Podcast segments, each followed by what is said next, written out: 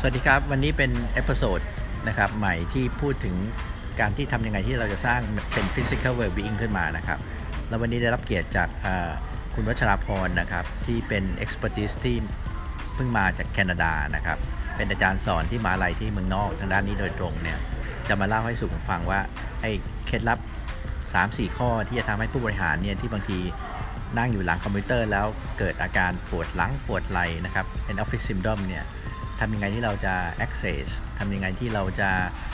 ดูว่าประเด็นของปัญหาอยู่ที่ไหนนะครับทำยังไงที่เขาจะ recovery และทำยังไงที่เขาจะไม่เป็นอีกนะครับ เดี๋ยววันนี้เอ่อดีใจมากเลยที่เอ่ออาจารย์วัชรพรเนี่ยนะครับมาแลกเปลี่ยนตรงนี้กัน สวัสดีครับครับสวัสดีครับครับครับสวัสดีครับอาจารย์กฤษครับครับ ปกติในแง่ของ Office Syndrome เนี่ยทำไมตอนนี้มันถึงฮิตฮิตมากขึ้นเลยครับ โดยเฉพาะยิ่งผู้บริหารที่นั่งอยู่หลังจอคอมพิวเตอร์ครับครับเพราะจุเอ่อปัญหาเนี่ยนะครับก็คือส่วนใหญ่แล้วเนี่ยเราจะใช้เวลาค่อนข้างที่จะนานเกินไปนะฮะในการที่เวลาที่เรานั่งทำงานนะหรือนั่งโดยที่ว่าไม่ขยับตัว หรือไม่ขยื่นตัวเลย ไม่มี movement เลยใช่ไหมฮะคือมีเป็นการเหมือนกับเราหดเกรงอะกล้ามเนื้อบางส่วนนะในส่วนที่กำลังจะใช้ นะอย่างเช่นอ่าสมมุติว่าต้องเขียนหนังสือหรือใช้คอใช่ไหมฮะครับหรือจะเป็นเรื่องของการใช้คอมพิวเตอร์ก็ตามนะแล้วก็การนั่งนะฮะเอ่อเอ่อสรีระต่างๆ อาจจะผิดรูปอืมนะคครัรับบมันก็อาจจะมีอาการที่ทำให้เกิดการหดเกร็งของกล้ามเนื้อนะฮะเพราะฉะนั้นเอ่อในส่วนพวกเนี้ยมันเป็นปัญหาที่เกิดทั่วไปเลยนะฮะส่วนใหญ่แล้วเนี่ยถ้ามาดูกันเนี่ย เกินกว่า 70%ขึ้นไปเนี่ยคนจะมีปัญหาเกี่ยวครักับบเรื่องพวกนี้ครับ อันนี้เป็นเรียกว่าเป็นโรคท็อปฮิตเลยใช่ครับสำหรับผู้บริหารนะครับใช่ครับ แล้วปกติอาจารย์วัชราพรสามารถจะ access ยังไงได้ครับว่าครับเขามีปัญหาตรงไหนเขาผิดปกติตรงไหน คือเริ่มจากการเนี่ยนะฮะสมมุติว่าเอาคนที่ยังไม่ยังไม่มีอาการเลยนะไม่มีอาการในเอ่อที่เกิดขึ้นเลยนะ ถ้าจะให้ดู assessment เนี่ยนะก็คือเราก็ดูในแง่ที่ว่าเราเรียกมันว่า gate management นะดูสรีระต่างส่วนต่างๆของร่างกายนะว่าร่างกายของเราเนี่ยมัน symmetry ไหมหรือว่ามันสมดุลกันหรือเปล่านะฮะมันก็พอเช็คได้ว่าส่วนไหนเนี่ยที่มันover หรือใช้น้อยไปหรือใช้มากไป หรือว่ามีบางส่วนซึ่งผิดรูปไป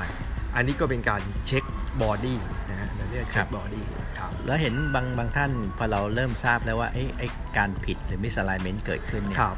เราจะต้องรักษาก่อนไหมครับ หรือว่าเราโอเคฮะก่อนที่เราจะรักษาเราก็ต้องมาเช็คอีกทีนะฮะด้วยวิธีการ testing นะเราเรียกว่า muscle testing หรือเช็คกล้ามเนื้อนะฮะในส่วนที่ต้องทำงาน เพราะกล้ามเนื้อเป็นตัวนะฮะสั่งให้กับเอ่อส่วนต่างๆ ร่างกายเนี่ยทำงานในแต่ละส่วน แล้วก็มาเทสส่วนนั้นเนี่ยสมมุติว่า คนมีปัญหาเรื่องของคอเจ็บคอนะครับเราก็มาเทสกล้ามเนื้อของคอ ว่ากล้ามเนื้อคอเนี่ยก็จะมีอยู่ 3-4 กล้ามเนื้ออันไหนเลยที่เป็นต้นเหตุนะต้นเหตุที่ทำให้เราเนี่ยมีปัญหา พอเราได้ต้นเหตุเสร็จปุ๊บเนี่ยนะเราก็สามารถที่จะแก้ไขต้นเหตุของปัญหา เพื่อจะให้หายไปหายไปได้นะครับโอเค ก็จะเป็นลักษณะพวกเนี้ยครับหาต้นเหตุก่อนเพราะฉะนั้นก็มาหา primary trigger point ให้เจอใช่ไหมครับเออใช่ครับคือส่วนหนึ่งพอเราหาต้นเหตุของกล้ามเนื้อได้ปุ๊บเนี่ยเราก็จะรู้ละนะฮะว่าต้นเหตุของกล้ามเนื้อส่วนไหน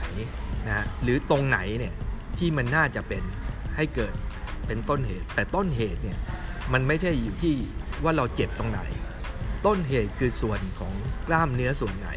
และจุดตรงไหนของกล้ามเนื้อเนี่ย ที่เราจะสามารถทรีทเมนต์ตรงนั้น เพื่อที่ให้อาการเจ็บอีกส่วนหนึ่งเนี่ยหายไปอืมครับครับเพราะบางทีมันอาจจะเป็น refer pain ก็ได้ใช่ไหมฮะถูกต้องไม่ครับไม่ใช่เป็นใช่จุดครับแรกใช่ครับ แล้วถ้าเกิดเราหาตรงนั้นเจอแล้วเนี่ยเราต้อง recover เขายังไงฮะให้เขาครับกลับมาปฏิบัติงานได้เหมือนปกติ โอเคนะฮะวิธีการก็คือสิ่งที่เราจะต้องทำเนี่ยนะฮะเริ่มจากการเราจะยืดกล้ามเนื้อครับนะฮะเพราะกล้ามเนื้อมันเริ่มตึงนะครับพ อยืดกล้ามเนื้อเสร็จปุ๊บเนี่ยเราก็มาดูว่าเป็นกล้ามเนื้อเป็นเส้นเอ็นหรือเป็นพังผืดอืมฮะนะฮะเมื่อเราทำการยืดนะฮะแล้วลองให้เขาไป work ดูสักวันสองวันสิว่ามันหายไหมถ้ามันหายไปเลย เท่ากับการยืดกล้ามเนื้อเนี่ยโอเคใช้ได้แล้วครับนะฮะหลังจากที่ยืดกล้ามเนื้อเสร็จปุ๊บถ้าเขายังเป็นอยู่นะแล้วก็จะใช้วิธีการว่าอะ เดี๋ยวเทสอีกครั้งหนึ่งพอยืดเสร็จปุ๊บ เราก็จะต้องให้เขา movement exercise อืมฮะนะฮะถ้ายังมีปัญหาเราก็จะเริ่มใช้วิธีการกดจุด trigger point ครับนะครับการกดจุด trigger point เมื่อเรารู้ว่ามีปัญหาในเพนที่ไหนนะฮะและมีเหมือนกับเป็นจุดพังผืดนะที่มาเกาะกัน เราก็ต้องพยายามละลายไอ้เจ้าตัวพังผืดนั้น ออกไปจากตัวให้ได้นะครับ เราเราถึงเรียกว่าการกดจุด trigger point ครับนะครับ หลังจากกดจุด trigger point เสร็จปุ๊บเนี่ยพอเขาเริ่มดีขึ้นทุกส่วนเริ่มดีขึ้น recover ทุกอย่างภายในอาทิตย์หนึ่งแต่มันจะต้องกลับมาเป็นอีกแน่นอน ถ้าเราไม่ทำอะไรกับมันเลยนะครับเพราะฉะนั้นสิ่งที่จะต้องทำก็คือให้เขาทำการ exercise พอ exercise เสร็จปุ๊บก็ต้องมาสร้างความแข็งแรงให้กล้ามเนื้ออืมฮะนะครับ หลังจากสร้างความแข็งแรงให้กล้ามเนื้อเพื่อนำกลับไปใช้ที่เดิมเสร็จปุ๊บทุกครั้งทุกนะทุกวันทุกวันเขาจะต้องมีการทำ exercise ตามแบบที่เราเอ่อดีไซน์ไว้ให้ดีไซน์ไว้ให้ครับโอเคครับโอเคครับนี่นี่คือเป็นคร่าวๆนะครับเพราะฉะนั้นอันเนี้ยก็ทำให้เขาสามารถจะกลับมาปฏิบัติงานที่เป็น effective เหมือนเดิมได้ ถูกต้องใช่ครับใช่ครับจริง ๆ กระบวนการเนี้ยน่าจะมาใช้กับผู้บริหารที่ออกไปวิ่งได้เหมือนกันถูกไหมครับ ได้หมดครับเป็นแบบทุเดียวอกัย่านงเลยใช่ไหมฮะไม่ว่าจะไปวิ่งหรือทำเอ่อกิจกรรมด้านใดด้านหนึ่งเราก็สามารถที่จะใช้ได้หมดนะฮะนะฮะซึ่งเป็นวิธีการที่เมื่อกี้ที่บอกก็คือเริ่มจากการเอ่อเช็คนะฮะครับตรวจสอบนะฮะกล้ามเนื้อในแต่ละมัดนะฮะครับตรวจสอบเรื่องของเส้นประสาทถ้ามีอาการชาก็จะเป็นเรื่องของตรวจเส้นประสาทด้วยครับนะครับหลังจากนั้นพอเช็คเสร็จปุ๊บเรา ก็ต้องมีการให้ทำ action ต่างๆ ให้ทำการ movement ครับนะฮะควบไปกับการนะไม่ว่าจะเป็นการกดจุดนะฮะหรือการทำเรื่องของการยืดกล้ามเนื้อครับนะฮะหลังจากเมื่อที่สภาพเริ่มดีขึ้น เราก็จะต้องมาทำการให้เขาเนี่ยยืดด้วยตัวเองครับนะฮะมีวิธีการยืดตัวเอง และมีวิธีการสร้างความแข็งแรงให้กล้ามเนื้อด้วยตัวเอง ให้กลับไปทำที่บ้านอืมนะฮะทุกวันทุกวันครับ และหลังจากนั้นก็ทำทำเอ็กซ์ไซส์ทุกวันอืมนะฮะประกอบกัน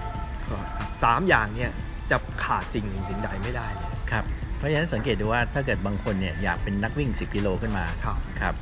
ก็มองว่าสมมติเราเวตอนนี้วิ่งสักสามกิโลครับพอวิ่งเกิน 3 ปุ๊บ ชักเริ่มฝืดๆแล้ว ชักเริ่คมรับบาดเจ็บแล้วครับก็ต้องกลับมาดู pain point ตรงนี้ให้เจอ ถูกไหมต้องครับครับ ใช่ครับ เราก็ต้องกลับมาดู สมมุติว่า target เขาต้องการวิ่ง 10 กิโล นะฮะปัจจุบันนี้เราก็ต้องมาtest เขาว่าอ่าแล้วเอ่อปัจจุบัน actual เนี่ยเขาวิ่งได้ 3 กิโลใช่ไหมนะฮะมีปัญหาอะไรหรือเปล่านะถ้า 3 กิโลเนี่ยเขาไม่มีปัญหาเลยเลยเขาสบายมาก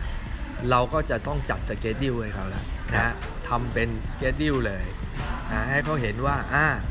เขาจะไปถึง 10 กิโลเนี่ยภายใน 1 เดือน 2 เดือนหรือ 3 เดือนนะครับ ครับแล้วแต่สภาพนะครับ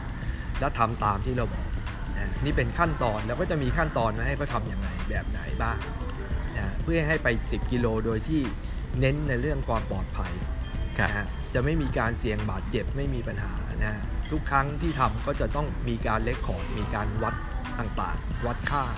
นะครับเพื่อที่จะมุ่งไปสู่ความสำเร็จ และสามารถที่จะวิ่งได้โดยที่ไม่มีการบาดเจ็บนะใน 10 กิโลก็สามารถทำได้ต่อเนื่องครับ